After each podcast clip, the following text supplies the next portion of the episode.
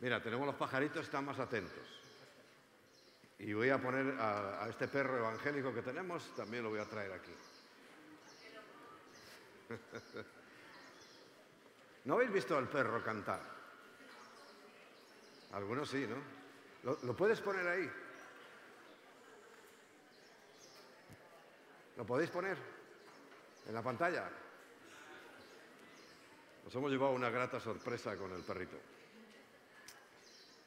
Bueno, ¿habéis pasado buena noche? Sí. Pero qué mentiroso, si es que ha hecho un frío que pela y se nos va la luz y bien. ¿Eh?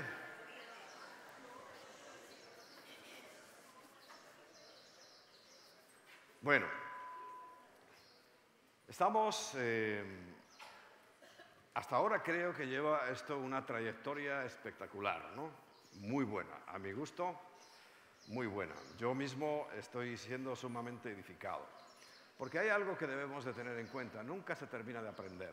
Aquel que cree que ya lo sabe. Ah, el perro, perro. Gracias, gracias, Señor. Pero no fue casualidad, ¿eh?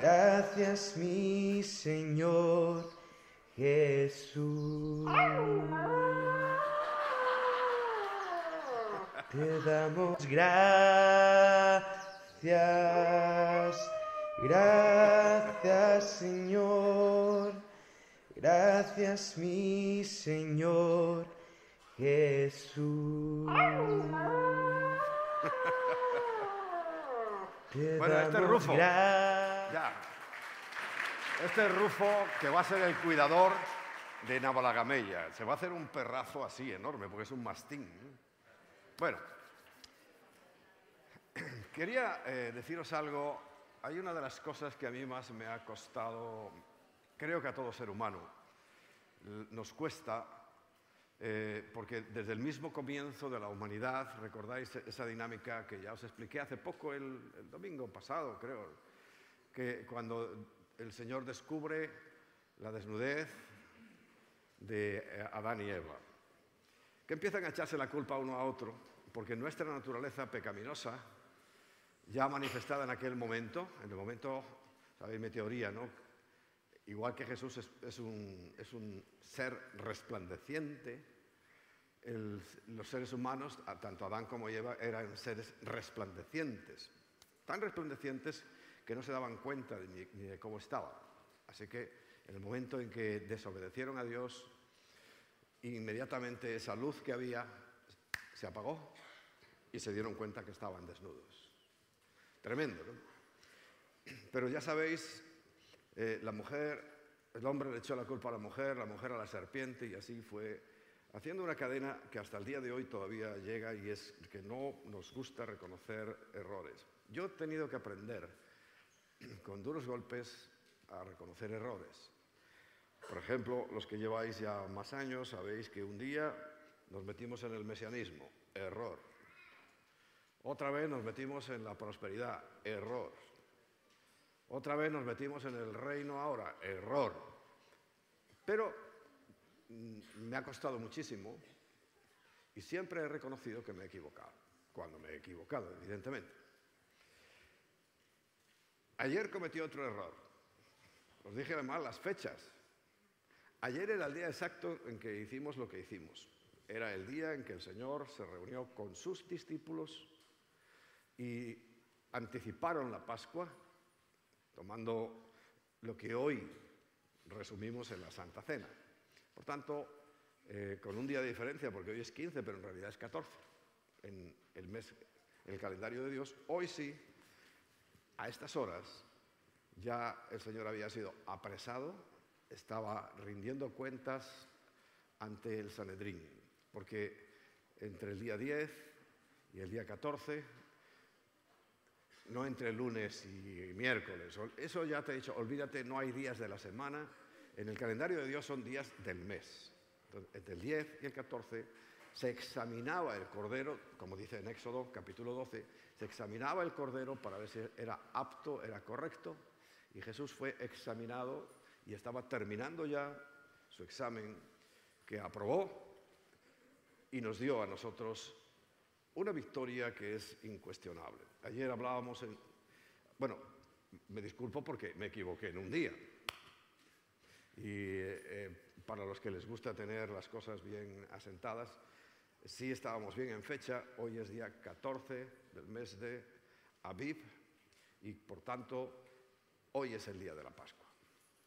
Hoy, exactamente hoy, es la Pascua y esta noche dará comienzo a la fiesta de los panes sin levadura. Aclarado esto, porque ya no vamos a entrar más en ese tema. Estábamos en Romanos capítulo 8, donde vimos que, oye, entre el perro y los pájaros evangélicos... Estábamos viendo que hay algo que se manipula muy fácilmente en el corazón del hombre, y vimos que la condenación, el sentirse mal, culpable, es una herramienta que vale para algunos seres humanos, para otros no tiene ningún valor absoluto. Porque Romanos es una carta, la verdad es maravillosa, y en el capítulo 1 es muy triste encontrar la realidad de que hoy en día se ha endurecido tanto el corazón de los hombres. Somos tan ingratos que cuando yo lo leo, tú lo habrás leído en el capítulo 1 de Romanos, cuando leo esa sentencia que ya está dada, porque está hablando en tiempo real, que Dios ya entregó, y leo que hay tres veces, dice el Señor, en el versículo 24, por eso Dios los entregó, ya están entregados. Vuelve a repetir en el versículo 26, por eso Dios los entregó. Y vuelve a repetir otra vez en el versículo 28 y nos da el diagnóstico. Como ellos no quisieron tener en cuenta a Dios, porque hoy nos encontramos con esos dos tipos de personas, los que queriendo agradar a Dios no han encontrado el camino, siguen pensando que hay caminos alternativos y la culpabilidad actúa sobre una persona que al menos tiene principios religiosos, porque hay otra gran parte de la población, de la humanidad, que está en estas condiciones. Como ellos no quisieron tener en cuenta a Dios, y vuelve a decir por tercera vez, Dios los entregó a una mente depravada. Y cuando Dios hace algo y actúa como está actuando, y como dice que ha actuado, entregando a mentes diciendo, bueno, ya he dado oportunidad tras oportunidad, año tras año, siglo tras siglo, dice, ahora os entrego a vuestras propias pasiones. Porque hay algo que Dios respeta, ¿sabes qué es? Nuestra libertad. Y como la humanidad, y fijaos, si Pablo veía esto hace 2000 años, imagínate si lo hubiera tenido que escribir hoy. Pienso que iba a escribir lo mismo. Pero es que en aquel tiempo, bueno, sí, hemos oído hablar de la corrupción de Roma. Roma cayó por corrupción, igual que había caído Grecia. ¿Por qué creéis que cayó Grecia? Homosexualismo y pederastia. Una vez, examinando un libro de historia del arte que me gustaba, pues claro, empiezo a fijarme que hay vasijas, muchas vasijas de la época de los griegos, donde lo que se pintan son escenas de pederastia, un paso bastante más allá de la homosexualidad, con niños. Y está pintado ahí desde hace siglos y siglos con niños. Eso hizo caer esa sociedad, luego Roma, porque la decadencia fue llegando, y ya, fíjate, Pablo dice, ya en aquel tiempo... sabía que Dios los entregó. Hoy es una realidad absoluta. Y vemos a la humanidad ya entregada, vencida, menos algunos. Pocos. Hoy vemos cómo se cumplen las palabras del Señor cuando dijo que yo he llamado a muchos. Él entregó su vida por todos, por muchos. Sin embargo, qué poquitos damos una respuesta positiva, acertada, a esto. Y digo que poquitos porque ayer hablábamos de ese mundo religioso, de cualquier índole, que simplemente está buscando sus propios caminos, ¿no? Si miramos el capítulo siguiente, el capítulo 9, habla de la justicia que es por la fe. Y dice el versículo 30, entonces, ¿qué diremos? ¿Que los gentiles que no buscaban la justicia han alcanzado la justicia? Es decir, la justicia que es por fe.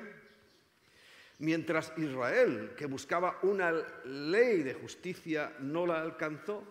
No la alcanzó. ¿Por qué? Pregunta. Porque no la buscaban por la fe, sino por las obras de la ley. De modo que tropezaron en la piedra de tropiezo, como está escrito: yo pongo en Sión piedra de tropiezo y roca de caída, pero el que crea en él no será avergonzado. Y en el capítulo 9, os vuelvo a poner tarea, esta ya la había puesto, dice que el fracaso es cuando tratamos de buscar nuestra propia justicia, incluso encaminada por la de Dios. Incluso tratando de cumplir la ley, nos encontramos, como en el capítulo 7, Pablo dice, no puedo. Por más que lo intento, no puedo. Yo tengo muy buenos propósitos, tengo muy buenas intenciones, pero a la hora de la verdad hago lo que no quiero. Y como hemos hablado en el día de ayer, es el Espíritu Santo el único que nos puede llevar. Es la certeza de que somos hijos de Dios, cuando el Espíritu Santo guía, conduce nuestros pasos. ¿Qué creéis que hacemos por las mañanas en los devocionales? ¿A qué creéis que es el devocional? Una actividad más de la comunidad cristiana integral, ¿no? Además, la hemos establecido todos los días. Este devocional, ahora con una hora de retraso, se está transmitiendo también, porque es el tiempo en el cual, si yo no le dedico el primer momento de mi vida, de la mañana, de mi día, de todo, al Señor, el resto del día voy a estar desorientado. Mucho cuidado, porque Dios es misericordioso y puede volver a retomarme en cualquier momento. Pero qué bueno es que nosotros aprendamos esta dinámica. Pero que no es una costumbre, no la tomes por una costumbre, porque todas las cosas que se hacen costumbre pierden el sentido, como ayer os decía. Ya no se sabe por qué se hace y cuál era la verdadera finalidad.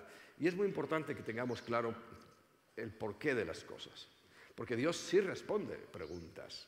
El Señor sí quiere que nosotros no estemos, como alguno piensa, que la fe es como un salto en el vacío, es como, bueno, sin ningún fundamento. No, no, la fe es creer lo que Dios dice en su palabra.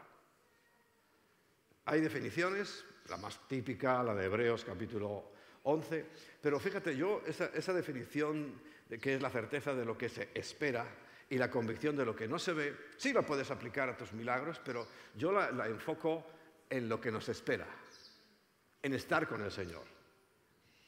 Y tenemos que tener esa fe general, esa fe, esa confianza de lo que nos espera. ¿Qué esperamos los cristianos? ¿Qué ha prometido el Señor que nos aguarda? La vida eterna, con Él. Eso es la esperanza general y la fe a la que yo creo que se refiere, porque en Hebreos capítulo 11, si lees, después de que habla de todos los campeones de la fe, ¿qué dice? Todos murieron sin haber alcanzado su objetivo. Todos. O sea que no está hablando de una fe así como cotidiana, que la necesitamos evidentemente, sino que la está proyectando a la eternidad. Y a mí me gusta, y yo siempre quiero transmitiros, que proyectéis las cosas mucho más lejos de lo que vemos, hacia la eternidad. Cuando tú dices, y Pablo dice, pon los ojos en Cristo, Cristo está en el cielo. Cristo físicamente ahora mismo está sentado a la diestra del Padre, y también lo dice Romanos, está intercediendo por nosotros, está mediando por nosotros, porque Él es el mediador del nuevo pacto, que precisamente hoy está cumpliendo. Hoy es el día que sacrificó su vida, el día que se entregó como ese cordero perfecto. Más exámenes no pudieron hacerle y... ¿cuál es la conclusión? No hallamos nada contra este hombre. Ni los gentiles, como Poncio Pilato, ni el Sanedrín. Y enrabietados, dijeron, bueno, es igual, lo vamos a matar de todas maneras. Pero no encontraron nada. Pero qué bueno que no encontraron nada, porque entonces pudo ser perfecto sacrificio para nuestra salvación. Como os dije ayer, no lo olvides. Piensa mucho en este mensaje que di ayer, no porque lo haya dado yo, sino porque tienes que elegir qué sangre quieres que te salve. Creo que todos los que estamos aquí hemos elegido que nos salva la sangre de Jesucristo. Porque si no va a ser la tuya. Y va a ser la de una multitud incontable de gente, sentados en lugares, en iglesias, oidores, gente que estuvo de niño en una iglesia y bueno, se fue a sus cosas. Pero de un momento a otro, el Espíritu Santo siempre va a reclamar lo que es suyo. Y allá donde Él estuvo interviniendo, más tarde o más temprano, pues lo va a reclamar. Es impresionante, y te voy a animar para que los de Madrid ya lo conocéis el testimonio, pero bueno, aquí estamos de más sitios y quiero que conozcas un testimonio que a mí personalmente me ha marcado. Porque mi familia me rechazó en cuanto a que no quieren saber nada. Tengo tíos y primos que ni me hablan hace muchísimos años, pero estoy hablando de 40 años, ¿eh? Y el único familiar directo, aparte de mi madre, claro que, bueno, pero mi madre la conocíais todo, que ella venía aquí, era todo un personaje, ¿verdad? Pero teníamos el tío Paco, famoso, que era una carga emocional para mí, y orábamos, y orábamos, y orábamos, y ya casi, casi yo había tirado la toalla en cuanto a su salvación. Y sabéis cómo fue. Muriéndose, ahora el mes de julio del año pasado, muriéndose. De alguna manera, cuando somos guiados por el Espíritu Santo, siempre vamos a encontrar algo que esa creatividad del Espíritu tan impresionante. Y ya estaba, ni hablaba, ni veía, porque se le quitaron las gafas, se le quitaron los dientes, o sea, estaba hecho ahí. Y se nos ocurre una estrategia, se le ocurre a Emma, íntima amiga del Espíritu Santo, se llevan muy bien. Había que bañarlo y no había forma de bañarlo. Entonces, ¿qué se le ocurre? Viene primero, ¿quién vino? Jorge. Y después vino Julio, y después vino Harvey. Vestidos, compramos una bata en los chinos, blanca, y claro, él veía una bata blanca y hablando el lenguaje, bueno, Paco, ¿qué tal? Venga, vamos a... Y creía que era de la parte médica, y bueno, a regañadientes se dejó levantar y venga, a la ducha. Y cuando vino Harvey la tercera vez, de que la habíamos engañado, en cierto modo, pues vuelve el Espíritu Santo a dirigir los pasos y se le ocurre a Emma, ¿por qué no te disfrazas de cura? Y así es, dejó la bata, trajo una camisa negra, se puso como un alzacuellos, ¿sí? Algo se puso aquí y empezó a hablarle como si fuera un sacerdote católico. Bueno, Paco, tienes que arrepentirte. Y le empezó a compartir de Cristo. Y mi tío, muriéndose, empezó a llorar. Y tenemos la impresión del cielo de que se fue con el Señor. A los poquitos días se murió. Eso sí que es esperanza contra esperanza, ¿verdad? Eso sí que es ponerte contra la pared y decir con tristeza, porque a mí me producía tristeza, se va a ir. Y no hemos podido... Sí, hablarle de Cristo muchísimas veces, pero era terco. Pero mira, fue una estrategia, un engaño, estrategia. Pero él reconoció que era pecador y pensamos, yo estoy casi seguro que está en la presencia de Dios y lo vamos a encontrar ahí. Amén. Mira, el disfraz. ¿Vas a poner el disfraz? No, todavía no. Bueno, ahí Harvey hizo su papel. Y mira que conocía a Harvey, porque cuando estábamos aquí, sobre todo en los campamentos, el que lo acompañaba al médico era él.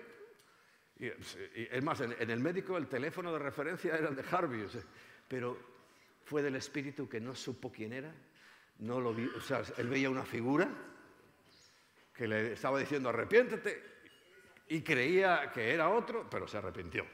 Eso es lo bueno. Bueno, pero decía que para ese tipo de personas, ahí está. Ahí está. ¿Ves? ¿Ves lo bueno que es dejarse dirigir por el Espíritu Santo?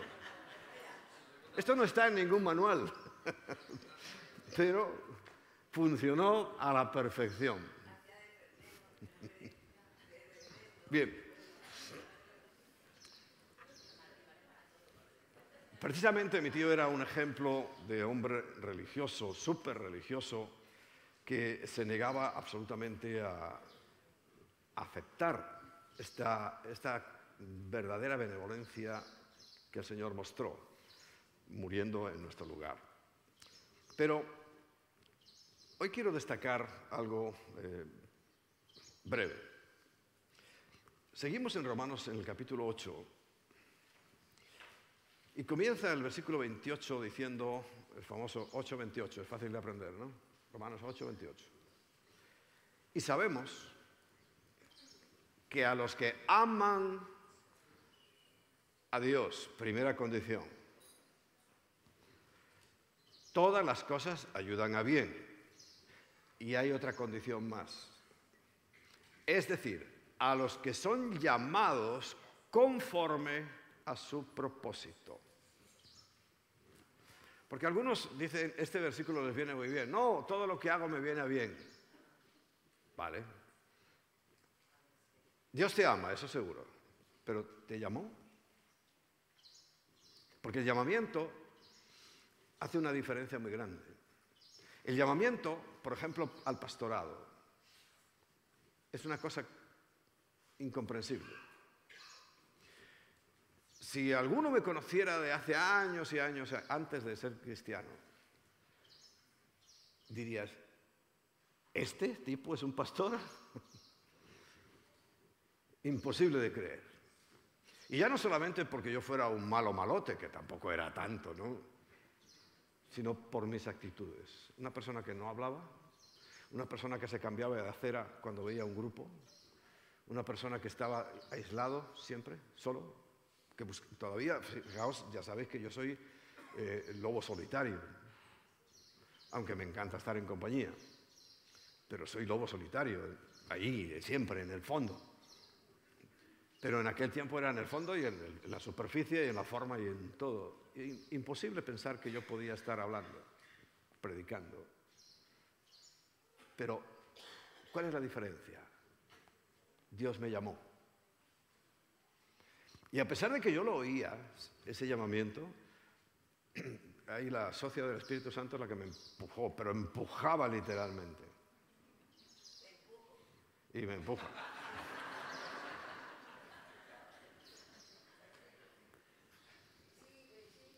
Cuando el Señor me llamó, lo supe clarísimo. Y era un congreso también, año 1988, lo recuerdo perfectamente. Estábamos en Cali, en el redil de Cali. Nosotros le pusimos el redil porque había una finca, un redil en Cali, y tenía una montañita, y bajé de la montañita y el Señor me había hablado clarísimo. Y estaban... ya iban a orar después del desayuno, etcétera, y tocó orar, y iban a orar llamando a los que iban a servir. Y yo lo sabía perfectamente, pero decían, tú lo sabes, yo lo sé, ya está. Y me quedé, y los demás salían ahí, y llorando y tal. Y Emma empieza, tienes que salir. Y yo, no, sí, el Señor lo sé. Que tienes que salir. Y yo me puse ahí el disparadero y salí. Bueno, toda mi vida ha sido así. Porque el llamado, cuando Dios te llama, es incuestionable. Fijaos cómo lo hace. Mirad, aquí lo explica. Voy a tratar de ser breve para que lo entiendas. Porque a los que antes conoció, sabes que el conocimiento anticipado de Dios es lo que a veces no entendemos. Se llama presciencia, conocimiento anticipado de las cosas. Y Dios conoce, y conoce este momento. Hoy no, antes de la fundación del mundo ya conocía este momento. Eso es presciencia. Quiere decir que estaba viendo cuando yo nací. Si influenció o no, no lo sé, porque tenemos que jugar con la libertad. Si Dios manipulara, ¿dónde queda la libertad? Una cosa muy diferente que Dios ya vio todo esto.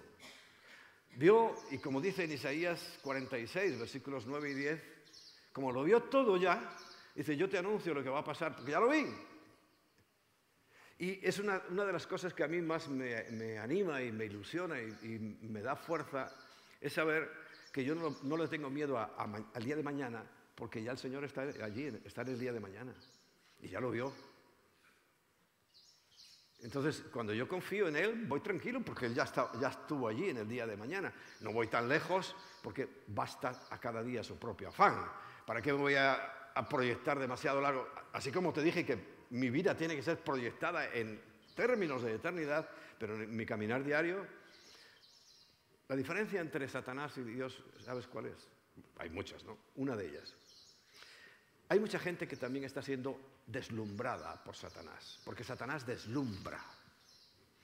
Te da la luz de frente, como yo tengo estas ahora, y te deslumbra. Pero la gente cree, uy, hay luz, pero esa es una luz falsa, porque la palabra de Dios dice que alumbra. Y alumbrar es que va contigo en tu misma dirección, pero te alumbra el paso siguiente. Es una lamparita de esas típicas de Israel. Y no alumbraba, no, el paso siguiente. Y ya tenías luz para dar el paso siguiente. Por eso dice la luz, la palabra de Dios es alumbra. Nos da la perspectiva eterna, pero para mi caminar diario me basta con que yo sepa cuál es el paso siguiente. Me basta con saber que Jesús ya estuvo en el futuro y que cuida de mí y me guía en este presente.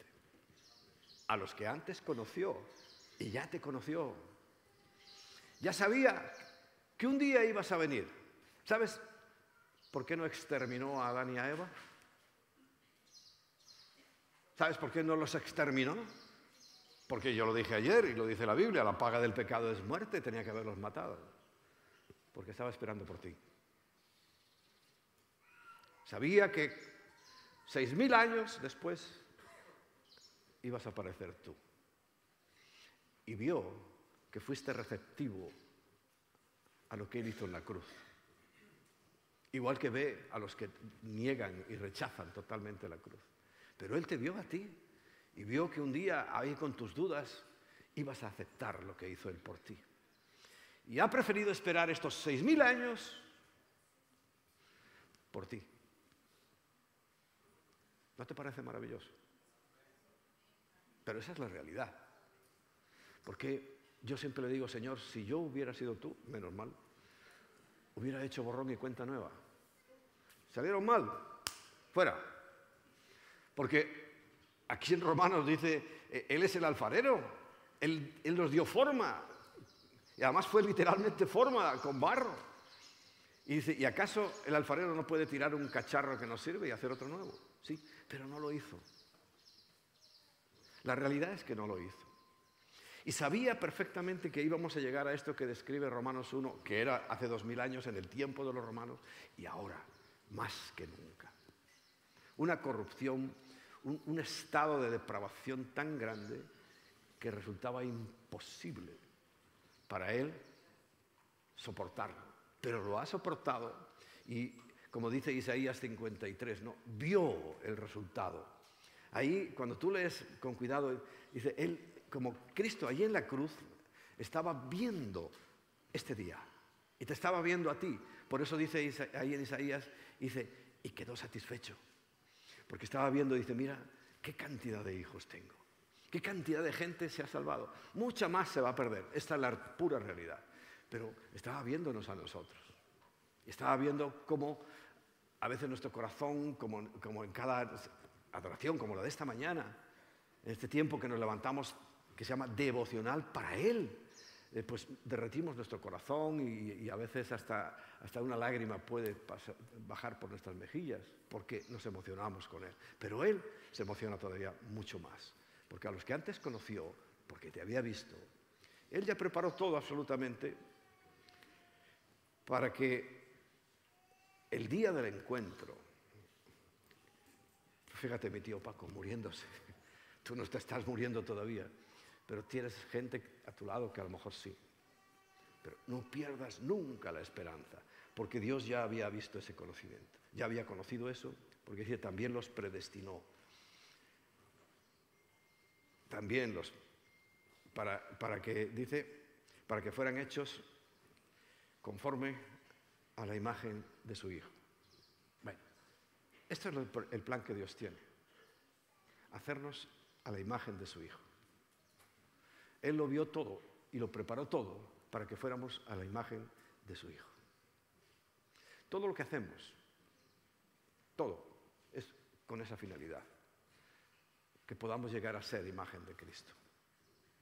No a imitarle, nadie le puede imitar, pero no te olvides de lo que hemos hablado y por favor, en este tiempo más que nunca, es que la vida viene de adentro.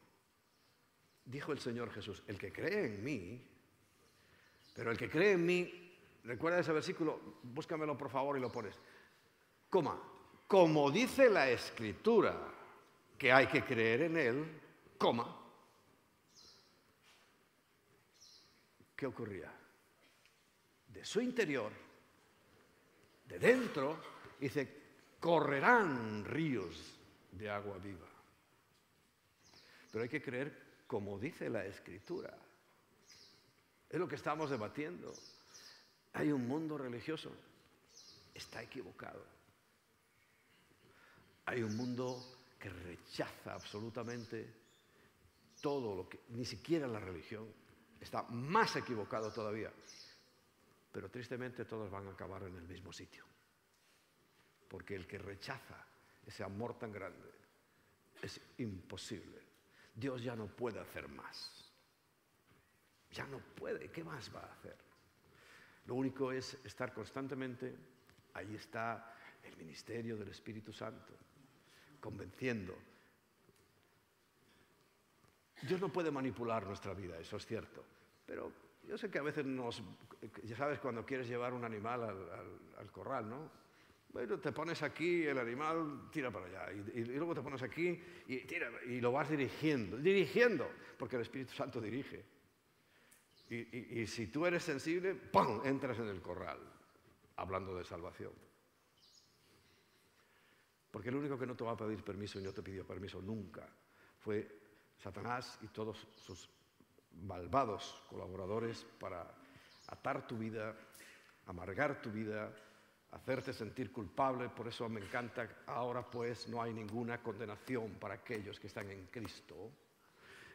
Y este momento precioso en el cual, y hoy ya no voy a seguir hablándolo, te lo voy a reservar para mañana, el acto jurídico escrito en el cielo que se llama justificación. El día que te declararon justo. Y tú tienes un certificado. Este es el certificado de que eres justo. Te declararon justo. ¿Lo eres? Muchas veces no. ¿Para qué nos vamos a engañar? Fallamos constantemente, pero mañana voy a incidir un poquito más en eso. Esta declaración de que somos justos sin serlo. Sin serlo. Es un regalo tan maravilloso y forma parte de este paquete que estamos viendo y forma parte de que en este tiempo donde sí ha llegado ya a límites ya infranqueables de corrupción este mundo, nosotros tenemos que estar más firmes que nunca. Recuerda, ayer te dije, estamos aguantando una presión espiritual inimaginable. Si el Señor nos la mostrara, nos rendiríamos cómo está presionando y atacando el enemigo y tratando de destruir las vidas que él mismo compró, pero Satanás nunca nunca cesará en su intento de destruirte. Pero tenemos la esperanza de la gloria de Cristo, porque, bueno, el proceso es maravilloso. Dice el versículo 30, y a los que predestinó, a estos también llamó, y a los que llamó, a estos también justificó, y a los que justificó, a estos también glorificó. Pero, ¿sabes? Ese paso lo tenemos pendiente. Vamos a estar un día juntos, los que ya han partido de este mundo con Cristo, y los que un día, en ese acto maravilloso en el cual el Señor ya quitará esa compuerta que retiene la maldad, que es su iglesia, todos juntos vayamos a entrar, y ahí sí nos glorificaremos con Él. Y Él se glorificará con nosotros. Amén. Vamos a inclinar un momento nuestro rostro en esta mañana hermosa. Es hermosa porque es nueva. Ayer ya pasó.